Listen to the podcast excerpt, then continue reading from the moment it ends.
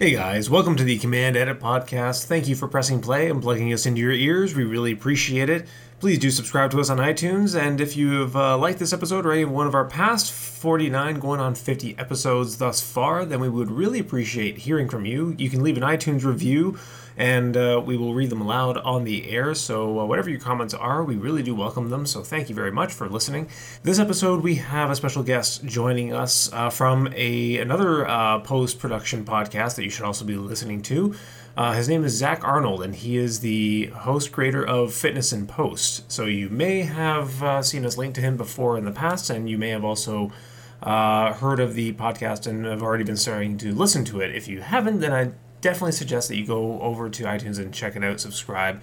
Uh, and add it to your podcast uh, list because it's a really good one. It's a great resource for those of us who are sick of sitting at the desk for endless hours, uh, you know, creating bad posture, creating bad fitness habits, uh, creating bad uh, nutrition habits, and overall just uh, not feeling overall very healthy with ourselves while we work. Uh, I firmly believe that uh, the better that you do feel, you you feel physically, mentally, will greatly affect your quality of work, and also not just that, but the quality of life that you experience.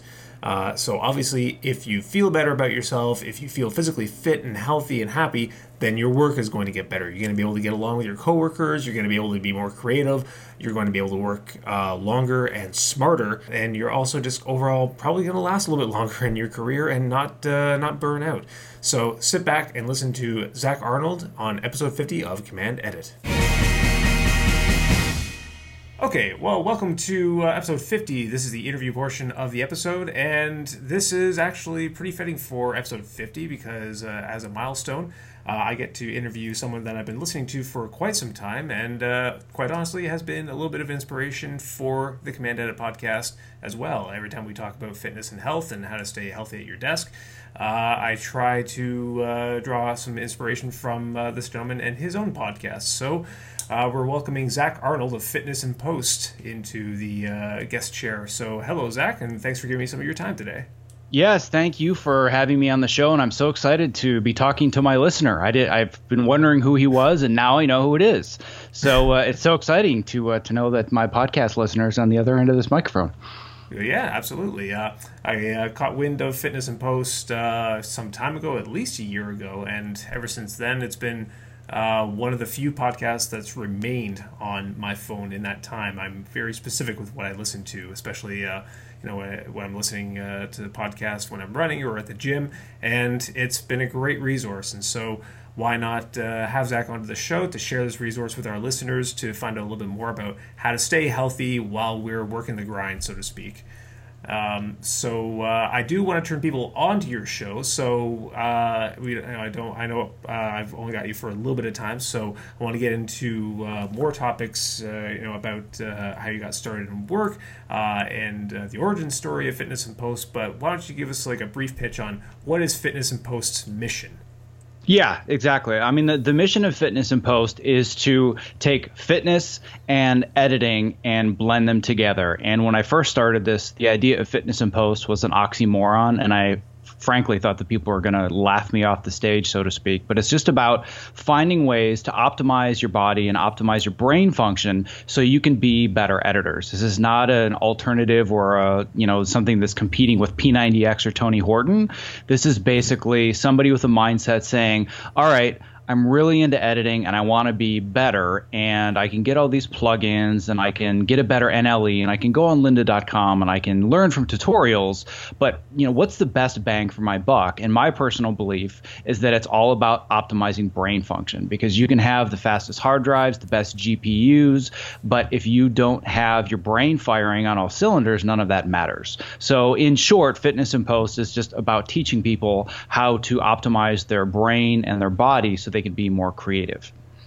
Right on. And this is pretty fitting because we just finished a two part uh, health series, I guess, where Josh and I pretty much just rambled about our own health goals and what we've learned so far about how to hang on to uh, any strand of health we may have in our bodies while we're working. But uh, uh, while it's uh, you know f- a pretty uh, timely episode that we were having you on for this, uh, a question did come up in those episodes that we tried to answer, and maybe you can chime in with this.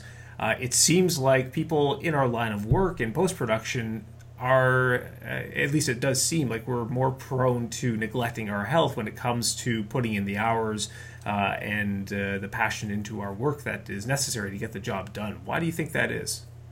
Well, to be honest, this is something that I've been trying to figure out myself for years, and I've been trying to crack that code. And when I cracked it for myself, I said I want to share these things with others. But what, what the thought that really comes to mind is there are there are several factors that contribute to why editors and people in post specifically are unhealthy.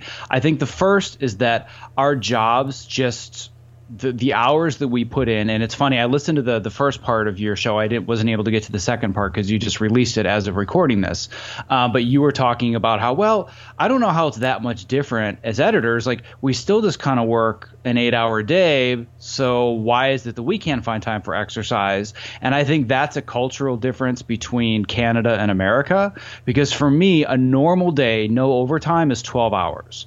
So from the time I wake up in the morning to take care of my daughter, which is about 7 a.m., to getting her off to school at 9 a.m., to getting to work at 9:30 or 10, I'm done editing around 10 p.m.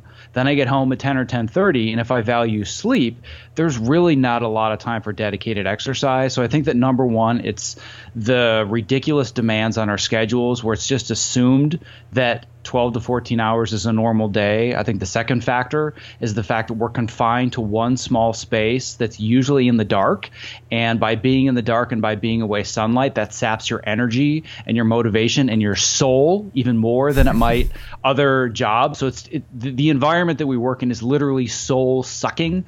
Uh, I think that that's another one. I think the third is that different than maybe being a data entry manager or somebody of that nature that you can also say is sedentary the way that we are, we spend a lot of time working on other people's clocks.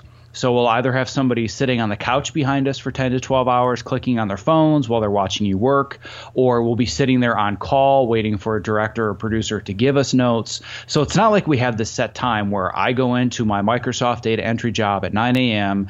and I work for a set amount of time and I have my OSHA regulated breaks and my lunchtime and I go home at 5 p.m. You can schedule a life around that. When you work in a creative industry like ours, you really can't schedule much of a life outside of it. So you say to yourself, oh, I'm going to wake up and I am going to exercise every morning. And then you work until 1 a.m. the night before and you're like, oh, well, uh, there's no way that I'm going to get up in the morning and jog. I'm going to do it at night. So then you work all day and it's 10 p.m. and you get home and you're like, uh, there's no way that I'm going to go take a jog tonight. And it's just this vicious cycle where I think time gets in the way, the lack of sunlight gets in the way. And I think another aspect, and this is the aspect that I'm really fighting the most because there's only so much you can do about the hours. And I can't do anything about the environment, meaning sunlight, small dark rooms. But what I can do something about is the culture. And I think the cultural expectations of how we live our lives are a big part of the issue where, and this is something I fight every single day with every new job I go to, when they say, "Hey, do you want to order dinner tonight?" Your options are pizza or burgers, and I'm thinking, well, I don't want either of those. Like, it's not because I'm a prude. I love pizza. I've had entire rolls of raw cookie dough for dinner. Like, I'm not a health nut, but I want to make good choices that are going to help my brain function so I can be creatively focused and have mental stamina when I need it. And I think there's just such a culture barrier to that because post production is like the the pizza and beer crowd. And I think that when you put all those things together, and then the last factor that I would throw in as well would be wearing sleep deprivation and long hours as a badge of honor, which is another cultural expectation that I'm trying to put a kibosh on as much as possible. The idea of, oh, yeah, I worked a 20 hour day yesterday. How many hours did you work this week? 95? Well, I worked 97. Like, I hate that argument. I'll tell people, oh, yeah, well, I got the same amount of work done in 48 hours that you did in 90. So who's the hero? Because I'm more efficient and I'm more focused and I take more scheduled breaks because I want to get home to see my kids at night. So, in my estimation, from all the people that I've talked to and the research that I've done, those are the main reasons that I think people in post are considered unhealthy and why our culture might be a little bit different than a lot of other corporate cultures that are just don't have the stigma that we do. Yeah. Oh well. Let me uh, let me also point out that it's because I, I, know some of our Canadian listeners will uh, definitely uh, chime into this. There's definitely not much of a difference when it, you come up north, um, and uh, I I personally only have my job and you know whatever I do for fitness. I don't have a family. I don't have a pet. I don't even have a plant to take care of. And so when I consider that there are editors out there like you who have a family and out, you know, not only the work commitment, but also outside of that, you have a social life and a family and all this other stuff going on. And not only that, but you have you personally have this podcast going on. I don't know, like I barely have time you know, for the stuff that I have commitments for, and then you guys are able to accomplish so much more. I don't know where you get this time from. Well, the one the one uh, caveat to that is I do not have a social life. I just want to make that very clear. I have no social life whatsoever. So you can you can subtract that from the equation. But um, but really, the my whenever people say, well, how do you find the time? It's you make the time when it's important to you, and you've defined what's the most important important thing for you like what is your why? I always talk about defining your why. And once you've defined that it's easy to start segmenting out your life and saying well what's essential and what isn't? What do i want to accomplish during the day? And kind of once you set those parameters everything else starts to fall into place. And that doesn't mean that i always get everything done that i want to. Like the external world will say wow you have a podcast and you release blogs and you're building an online program and in my mind i'm thinking i'm like six months behind where i want to be right now so i feel like i'm going slow but once you just start to extract a lot of the extraneous noise in our environments and in our world, you can actually get a lot more done. And on top of it all, I prioritize sleep. So I never get less than seven hours of sleep a night, ever. Which I think is part of the reason I'm able to get so much done is I always sleep. Yeah, that's actually a change that uh, I did the same thing in my earlier years, which you know I'm starting to not be able to do as much. But yeah, the badge of honor of oh I've been up for three days straight. How badass am I? And uh, yeah, now realizing man, young Nick was an idiot, and uh, uh, trying to stick to uh, getting a healthy amount of sleep and seeing how it reflects in you know my work. Uh, mm-hmm. Yeah, you definitely have a good point there, and it's it is ridiculous this whole idea of how a lot of us, you know, kind of smile at the idea of, uh, you know, how badass we are for going without sleep when actually you're not doing yourself any favors by doing it in the short term or long term. No, I mean long term the the effects are absolutely detrimental. You're taking years off of your life. You're increasing your risk for Alzheimer's. Like there are so many reasons not to sleep deprive yourself. But the short term reason that I'm actually going to be stealing an analogy from Greg McKeown, who is one of my recent guests, the author of the book Essentialism. And if you think to yourself, you know, somebody comes in the office, you know they're a workaholic, and you say, man, that guy's been up for three days. How awesome is that? Like, that's a conversation that people have in this industry, but nobody ever says, man, that guy is so drunk. Like, he is just awesome right now. Do you see how inebriated he is? Like, he's doing great work. Like, nobody does that. But your cognitive function is at the same level as being drunk if you're sleep deprived. Like that's how stupid you are when you don't sleep, but nobody would ever talk that way about somebody that walks into the office being drunk, but culturally that's how we see people that are sleep deprived is that they're just superhuman when in reality they're just dumber than everybody else. Yeah. Speaking of uh, this whole culture of uh, how devoted or over devoted uh, editors must be at their job where they you know come in uber early stay uber late uh, get minimal sleep and even during the time you know that they're at their desk uh, overlooking things like you know how long have you actually been sitting at that desk? You know the last time you ate something? Overlooking uh, health concerns and stuff like that. Um, talking about uh, you know supervisors and people's bosses and the clients who have come to kind of in this culture expect that sort of commitment from editors. Um, what can editors do? Do you have any advice for editors who uh, may work in an environment where even if they're trying to have personal health goals like getting up and walking every once in a while, uh, ordering something healthy off the menu for lunch, uh, you know, things like that, where uh, those habits are not supported and even at times, you know, discouraged by their supervisors.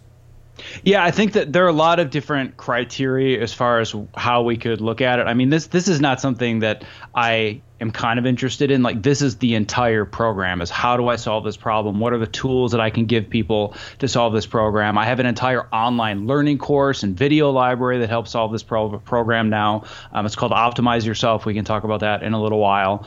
Um, but i think the important thing to to look at first let, let's make the worst case scenario which is that you have an editor sitting in a room with a director or a producer all day long. Like that's pretty much the hardest scenario to solve either that or working in a bullpen Those are the toughest ones. So the recommendations that I give there, and then the recommendations that I can give for other scenarios are going to get easier.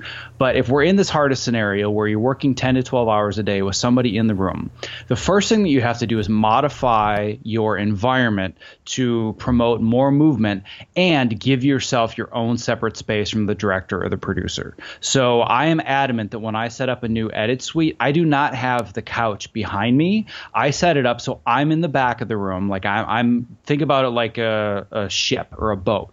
The wheel is actually in the back of the boat.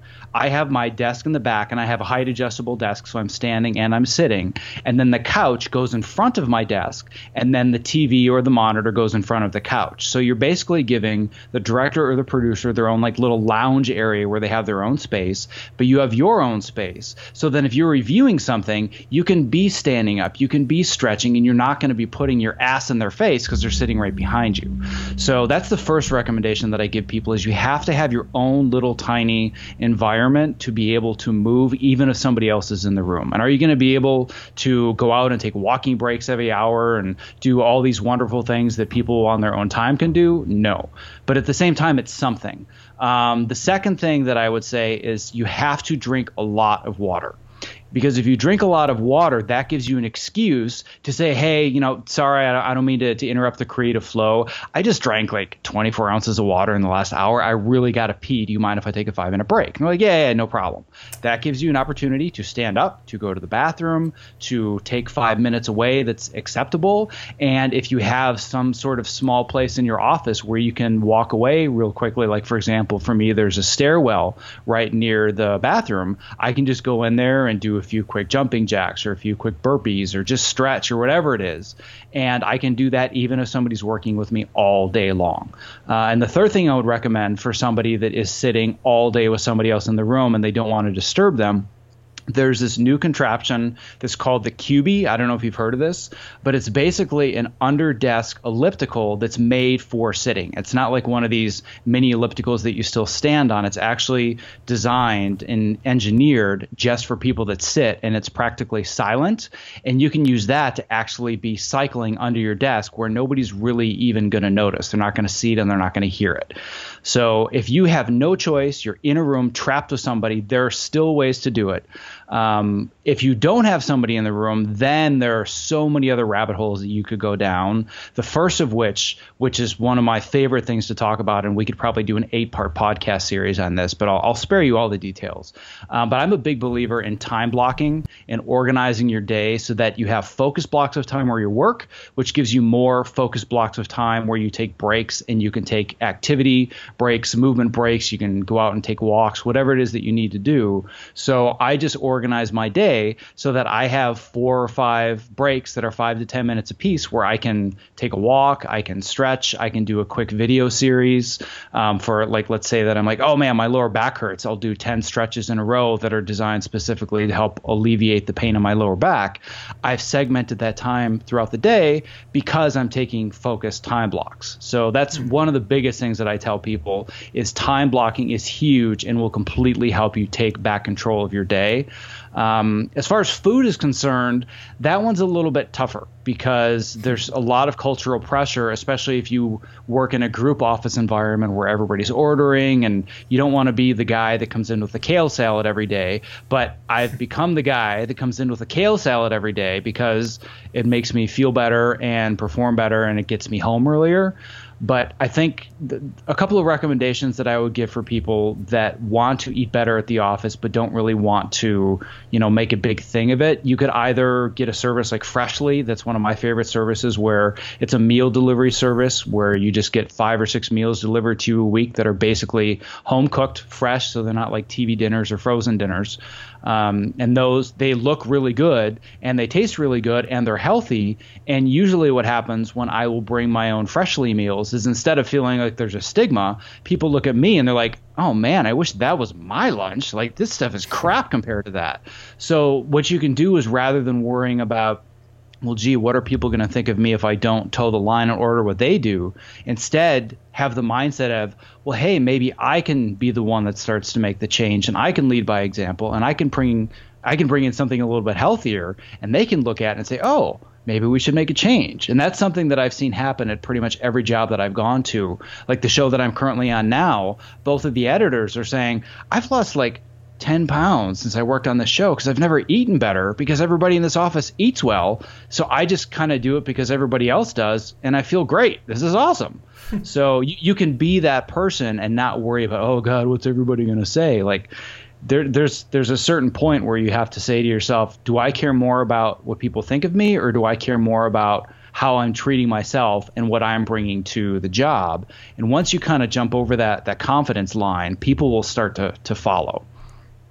Yeah, not only that, but you start to gain a following, and then you can create a podcast called Fitness in Post, and uh, then start to you know kind of make a living or uh, you know a very successful uh, yeah uh, group with this. So absolutely. Well, yeah, yeah. It, it's funny you say that though, because nowadays people will say, "Oh, well, yeah, it's easy for you. You're the fitness in post guy." But it's not like I've been doing this for 20 years. Like I started this two years ago, totally on a whim, and I was that guy that was saying, "Man, like this is kind of embarrassing. Like I have a treadmill in front of my desk, and people ask me about it, and I'm bringing my own food and saying I don't want to order out." Like I went through that period and that stigma, so it's not like I'm standing on my high horse saying everybody else should do this. Like I've been through all the discomfort myself for years and years until I finally said, you know what, screw it. I don't care anymore. I would rather feel good and perform well at my job. Mm-hmm. And really thought that I was just going to get laughed at. And then all of a sudden people are saying, no, like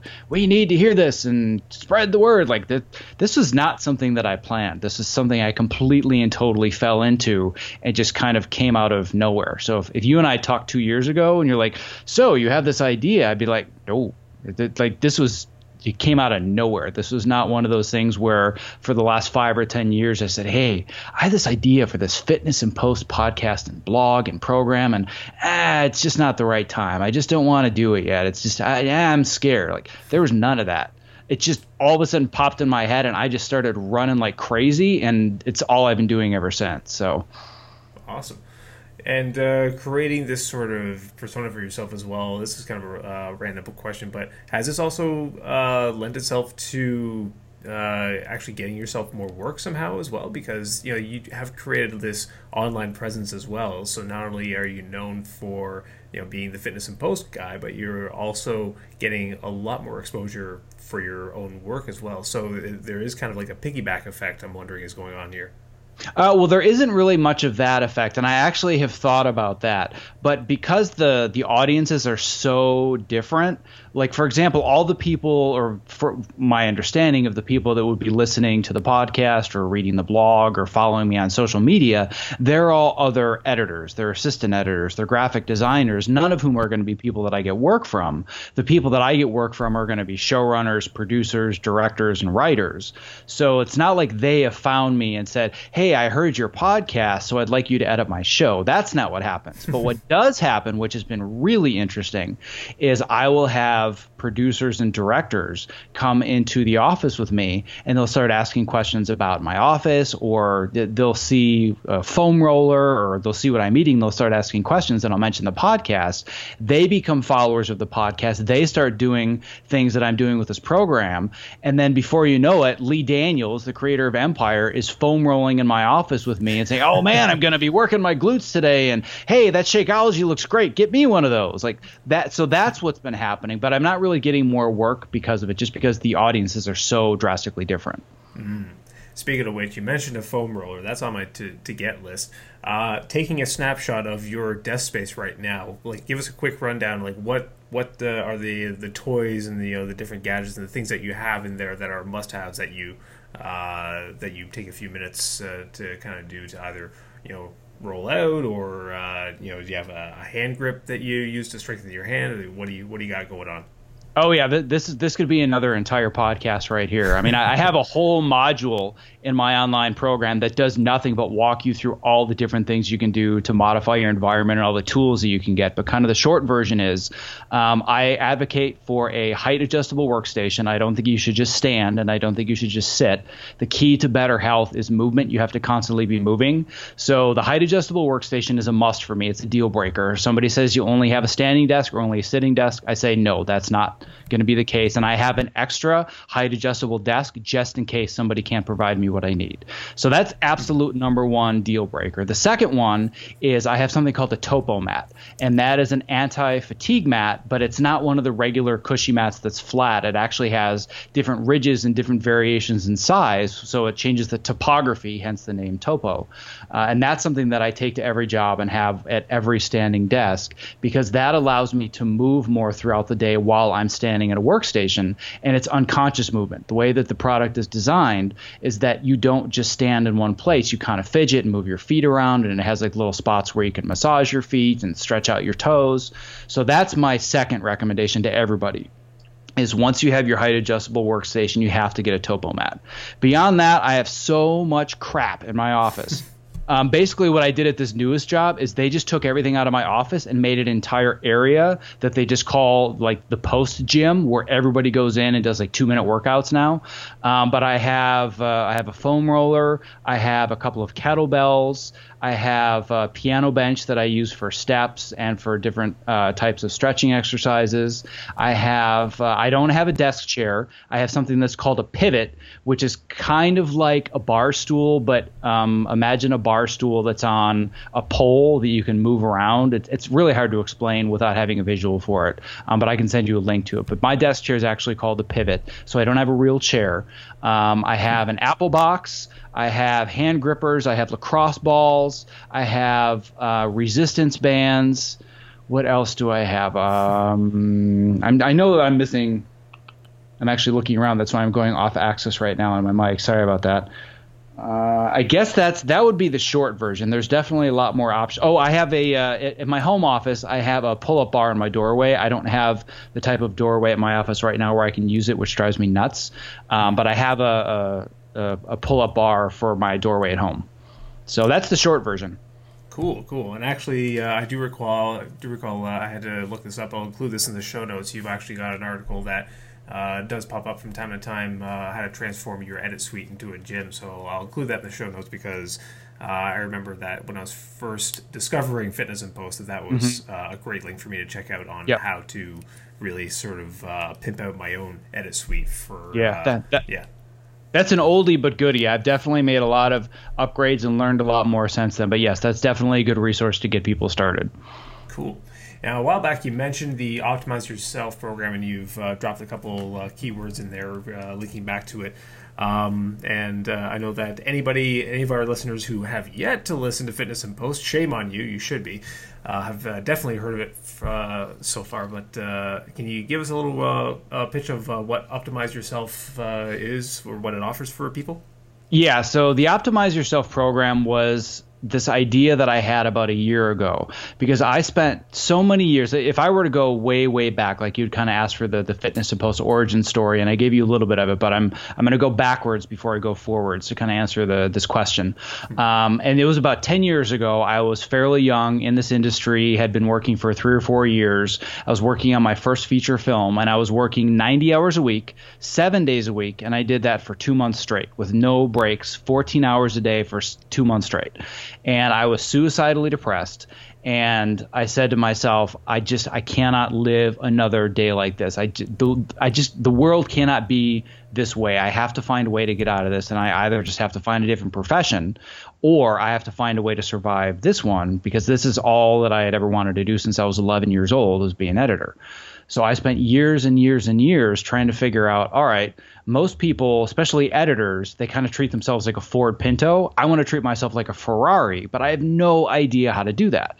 So I spent all this time researching how do I kind of treat myself like a professional athlete because I had a background in martial arts and yoga and I played baseball and football. So I'd spent years and years as not a professional athlete or even a collegiate athlete, but just like my own like personal athlete. That was my thing. I was always active. And then working in post production hit me like a ton of bricks and I just stopped moving completely. So I said, how do I combine these two things and actually apply what I'm learning about being a high performance machine to being an editor and combine the two. And I spent like seven years just making so many stupid mistakes and so many errors and trying to figure out, well, how do I fit P90X into my daily life and trying to do an hour a day, six days a week, which I did actually do, but it was miserable and I never had the time for it and I just kept looking for this program where I mean the the simple version would be I just want to go on Google and say I sit all day long and work really hard. How can I stay fit? How can I stay active? Nothing like that existed. And I finally decided about a year ago, I'm going to build it. Like, I'm tired of looking for it. I've learned enough now myself. I'm just going to build a program. So I built an online learning course and a video library that helps people learn how they can sit less, how they can focus more, and how they can be so active at work that they're not going to have to worry about, oh man, well, I skipped the gym again. Well, screw it. Well, I'm just going to feel bad for myself and watch Netflix and drink beer. so I wanted people to have a roadmap, which basically is here's what I learned the last 10 years of my life, but here it is in like 30 days. So you just watch all these videos, you do some worksheets, and it lays out all the different things that I've learned to help me become so active and energetic and engaged with my work while still being confined to living behind a desk for 12 to 16 hours a day and never going to the gym. So that's that's kind of the, the elongated historical version of the genesis of where this program came from. Sweet, and I'll definitely include a link to the program so if people are interested in it, they can go out, uh, check out the show notes for the link to go check out Optimize Yourself. Uh, it's definitely come up a few times for me, and it's uh, really intriguing. So if you're interested in getting the benefits of that, go ahead and check that out.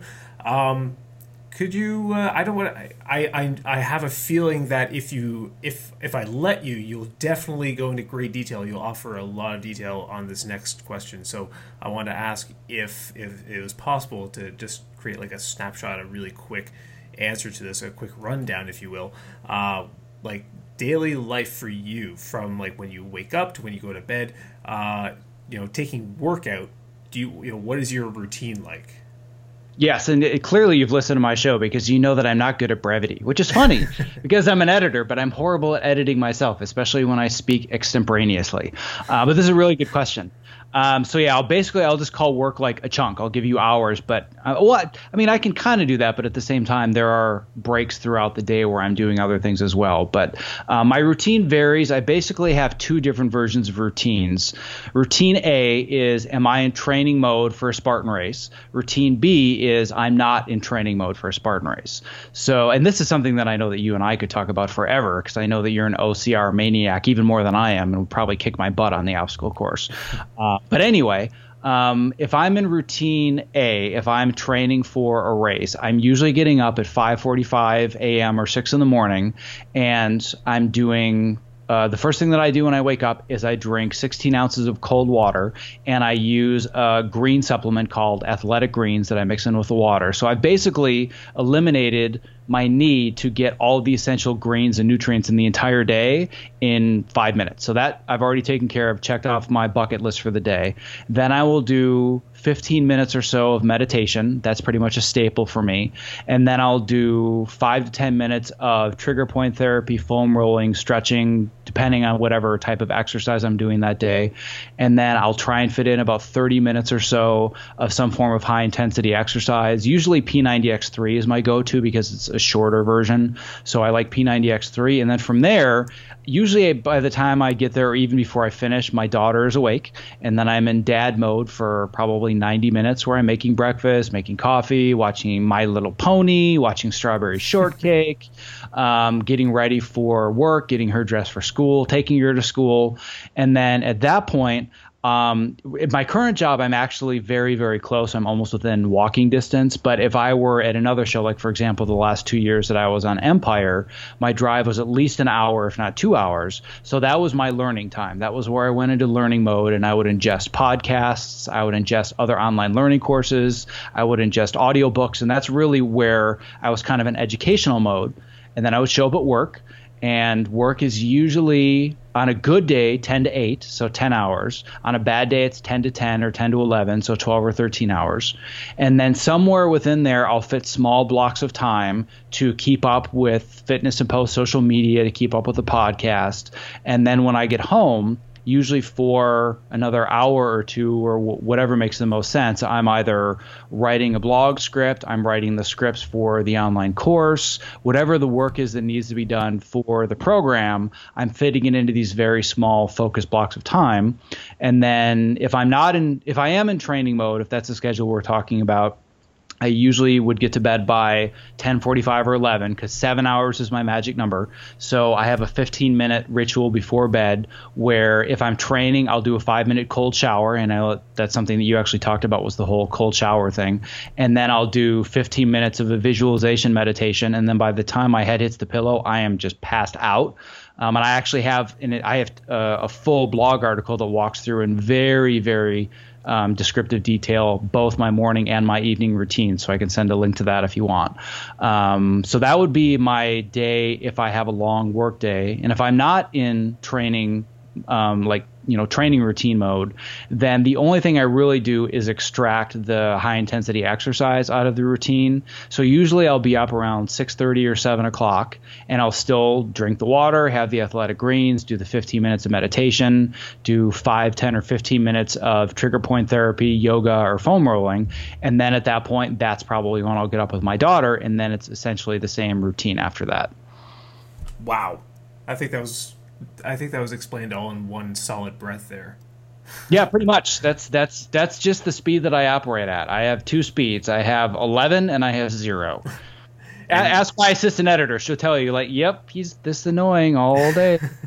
and you listed all that off like it's systematic, like you've gone over it many times before. It's a you know it's a routine you stuck with for a while. Uh, so it really shows that it's something that you've done repeatedly over and over again. So it must work really well for you.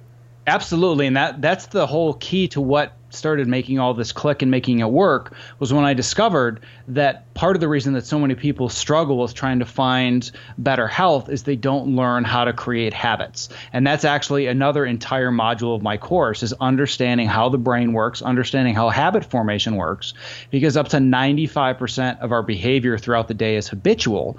And if you can learn to take advantage of that and program certain behaviors so you don't have to put the effort in, then you have more room and more energy to be creative creative.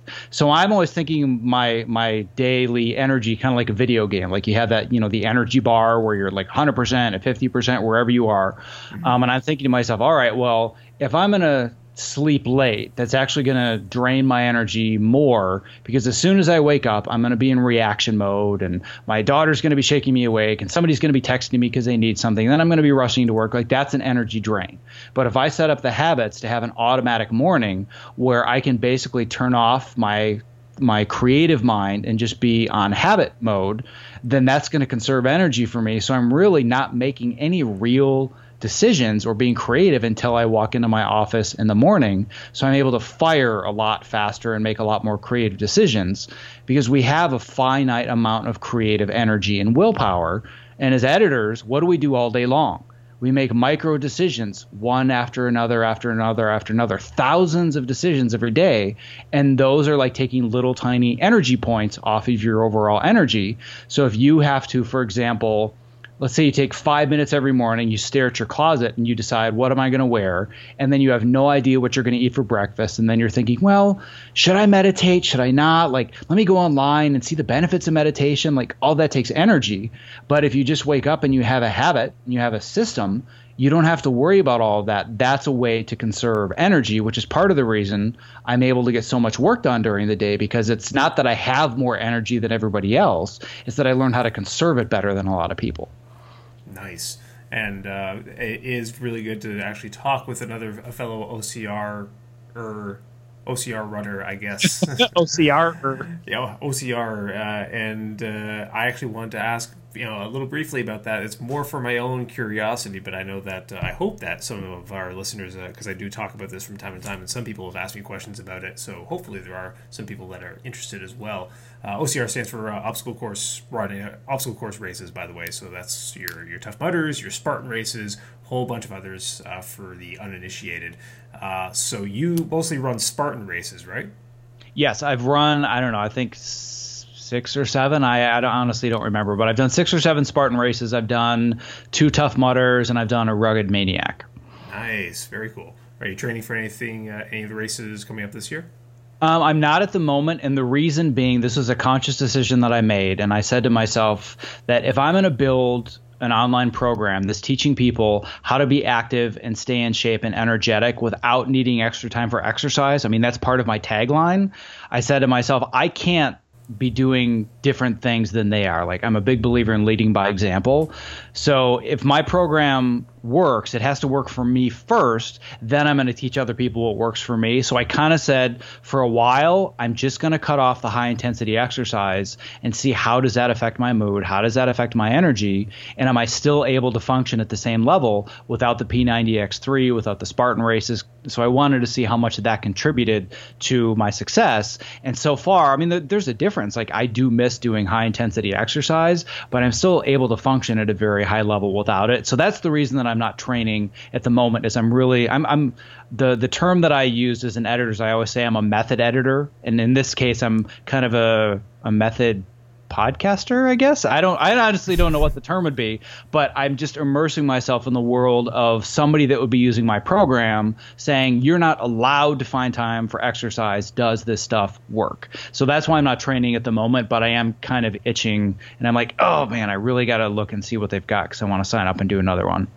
Ah, well, I commend you for your dedication to the program uh, because that sounds like a really valid reason to do that. However, I'm a little disappointed that I'm not uh, going to be finding you. Uh, you know, I'm not going to be racing with you on the hill anytime soon.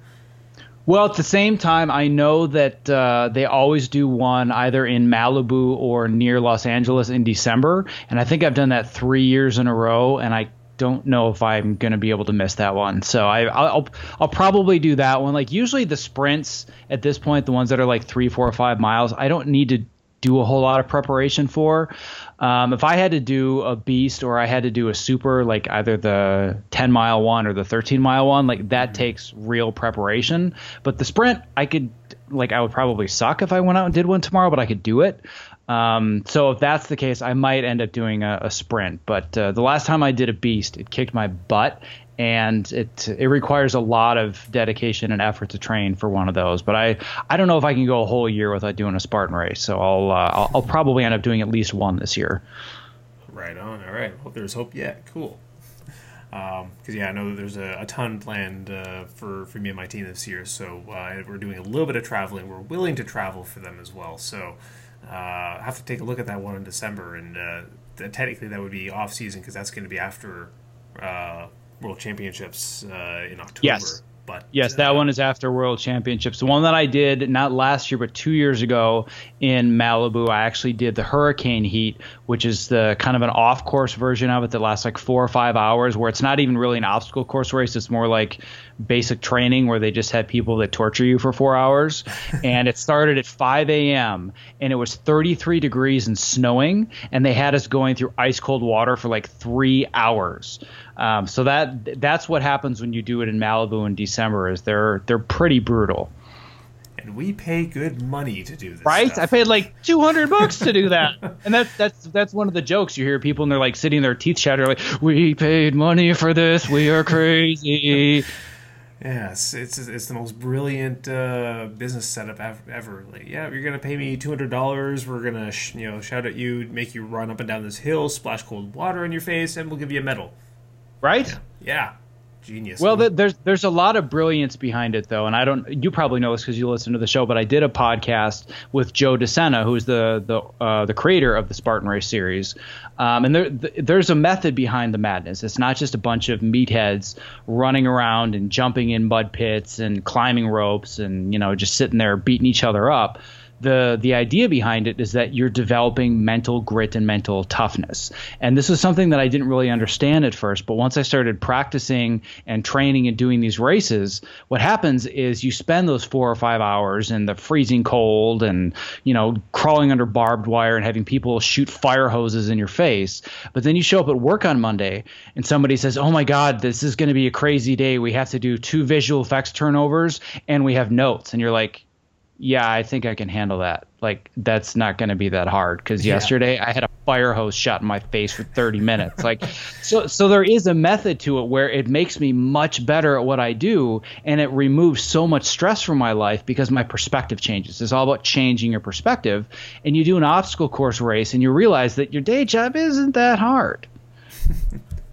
yeah, and I know that we could talk uh, probably to no end about these, and uh, I think you're kind of mirroring my own thoughts about why I'm doing these my, myself. But uh, uh yeah, that that has that that benefit of uh, yeah, come Monday, uh, the regular grind of day to day jobs that you know sitting at a desk and you know going over revisions for your edit suddenly don't look as daunting yeah, it, it makes everything in life seem easier. And not only that, I mean, yes, you can say, oh, well, oh my God, having to do 10 notes from a director is much easier than getting shot with a fire hose. But what actually happens, if you're talking about it from a more scientific level and from a neurological level, you're actually creating new connections in your brain that are making you more resilient to stress. So the next time you have a stressful situation, you're going to be less reactive and your cortisol is going to go up less because you've trained yourself to be able to be less reactive in a much more stressful situation. So it's not just some crazy idea, I'm going to be a meathead, run around, and it's going to make Monday look easier.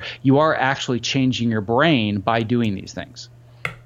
Yeah, and uh, and when you get into the science of it, that's it's where you start to simultaneously lose me. But because I I'm not as familiar with all the the terms and what's going on biologically with the body, but it is very fascinating as well. So I keep I keep listening, I keep learning. But uh, it's you know it's when they get into the uh, complex words that uh, I, I tend to get a little bit lost. But I want to know more. So, so you're saying we shouldn't talk about neuroplasticity? I won't go down I that should, road. I should I should learn to spell that word first. Got it. Okay. Yeah. Well, then I will. I'll cross off the conversation about brain-derived neurotrophic factor because I was going to go there next, but I won't. Now you're just showing off.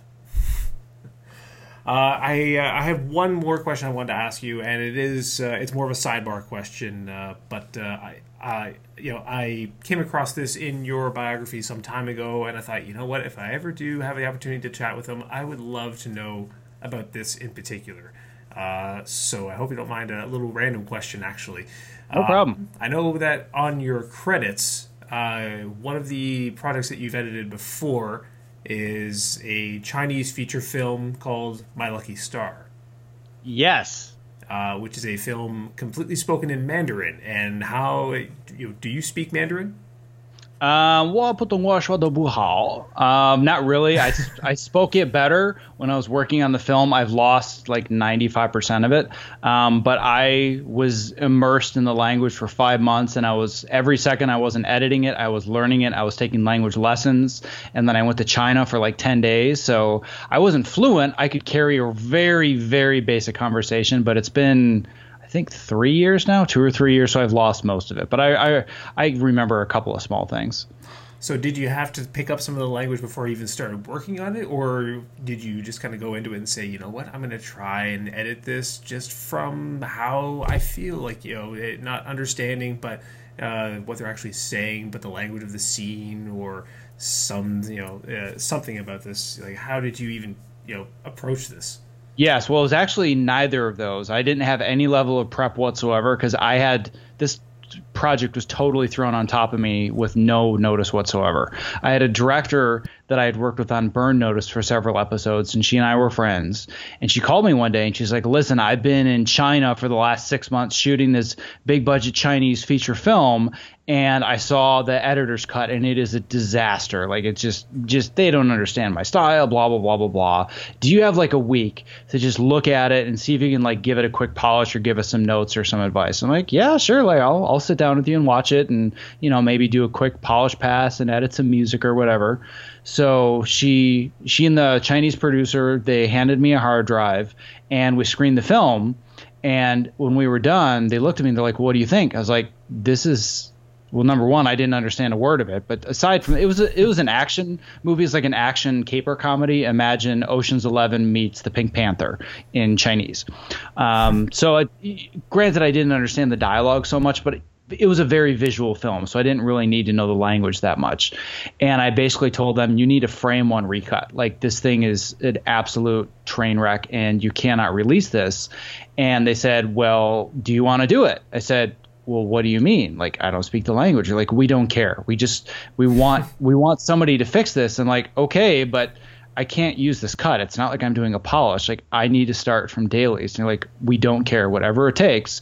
So I went from not even knowing this film existed to two days later having a five month job on a feature film with 98% of the dialogue spoken in Mandarin Chinese. And the first few days that I was going through dailies, I was terrified because I had had agreed to this because I wanted to help her and because it was a good paying feature job and I wasn't working at the time. And I'm just thinking, I have no idea what I'm doing and I was watching dailies thinking, I don't, there's just no way I can do this. But I started to think to myself, all right, let's just see if I can find patterns. I don't know what they're saying, but maybe I can find patterns, almost like listening to music. And once I started watching dailies over and over and over, I started to pick up the language patterns. I had no idea what they were saying, but I had a I had a script that was in English. It was like a loose translation, but I didn't have subtitles. So I would just start cutting and I would be like, all right, well, where is the booyah? All right, he says booyah in this take, and I have to I would hit scan and listen to this. Oh, he just said booyah, so I'm going to use it in this take, and then I would just start to shape it the way that I would shape any other scene based on the emotion of their performance, based on should I have a close up, should I have a wide shot, and after about a week, I started realizing that the editing pace and the style really was completely independent of the words they were saying. It was how they were saying the words. So I just started cutting the way that I cut anything else, and then when I was done with a scene, I would hand it to the producer who was Chinese, but he was he spoke completely fluent English and lives in America, and he would give me any kind of basic notes. He's like, well, the performance in this take isn't so good. They flubbed a couple of lines, so you need to find a different take of this. And oh, you missed a word here. But for the most part, I didn't get many language notes once I got the hang of it. But I spent five months cutting from raw dailies with no subtitles with everything in Mandarin. Holy sweet God, that sounds like an incredible task to take on. it was. It was, ter- it was terrifying at first, but then it actually started to be really fun because it's such a fascinating language and such a fascinating culture. And especially as I started to do the language lessons, I would do those during my off hours if I was in the car, and I would start speaking the language. It was very basic stuff. It was like, "Hello, my name is blah," and you like you do this, but then I would start to listen to the dailies. I'm like, "Oh, I know that word, and I know that word." Like so I, it's it became a really fun experience. Kind of like a lot of people that are immigrants say, "Oh, well, I learned English by watching American movies." It was almost the reverse. Like I was watching Chinese by watching a Chinese movie, but I had the benefit of watching the same scenes over and over and over and over, so I could really start to mimic the dialogue and learn the words based on what other people were saying. Sounds like a hell of a learning experience. It sounds like kind of like the. Uh you know, if the, the scenes where you know the martial artists have to go on top of the you know the mountain and uh, train with you know the ultimate master who then blindfolds them and says like, okay, now you know you're gonna have to try. You, you know, you need to now do what you normally do, but relying on completely different senses or completely mm-hmm. different techniques. Yeah, that that's a great analogy. It's it's almost like the you know the the martial artist that has to like wear the blindfold. It's like Jean Claude Van Damme at Bloodsport with the blindfold, or Luke Skywalker trying to use the Force and you know trying to you know block the the thing shooting at him. And all your listeners are going to be like, why don't you know the name of that thing? Like I'm not a Star Wars fanatic, so I don't know what it's called. But when he's in you know when he's working with Obi Wan Kenobi and he puts the thing on his face and he can't see and he's you know blocking the thing, like it was almost like that. It's like all right, well I'm an editor and I'm cutting a narrative show and it's action based, but there's a bunch of dialogue and I have no idea what they're saying. Like I got to figure out how to do this and just jump in, and it ended up working and it ended up you know it was a very successful film in China. I don't even know if it was released in America, but um, it was a very successful film in China. Fantastic. Well, listen, Zach, uh, you've given me a lot of uh, your time uh, tonight, and I really do appreciate it. And I feel like, honestly, we could talk about you know for a good couple of hours more uh, if we uh, if I you know if I let this go on much longer. So I do have to have you come come back because I think I do want to talk to you more in the future about uh, hey specifically editing. Um, if we want to uh, secure Command Edit's podcast you know uh, uh place in the post production category, but um, I want to thank you because, uh, first of all, Fitness in Post, great resource uh, for anybody, uh, any of our listeners who haven't already subscribed to it. Please go check it out. It's fantastic. And uh, Zach has also penned uh, some fantastic blog articles out there. Uh, continues to be a great resource for people who are trying to stay fit, not just for post production people, but people who just work at a desk day in, day out. Uh, and are trying to find uh, some life hacks on how to improve their overall health, overall fitness. Um, it's great. And uh, where can people go to check out the Optimize Yourself program? Yes, well, I'm actually glad that you asked because what I would like to do for your listeners specifically, I would like to be able to give them a discount if they want to join because I'm still finishing up the program. I'm still in the beta phase, and I need one final round of beta members to kind of kick the tires, find all the mistakes, tell me what's not working before I decide to go public. So what I want to do, um, I actually want to send people to a special page. They can just go to fitnessinpost.com slash command edit, and there will be more information there as well as a 25% off coupon that they can use. Or if they want to, they can just go to optimizeyourself.me and they can use the coupon code command edit, and it'll give them 25% off because I'm desperate for more beta members and people in post specifically to help me get this right because I want to make something that works for all of us so this isn't such a struggle for everybody anymore. Awesome, very generous, and thank you very much for that. So, listeners, uh, go check it out.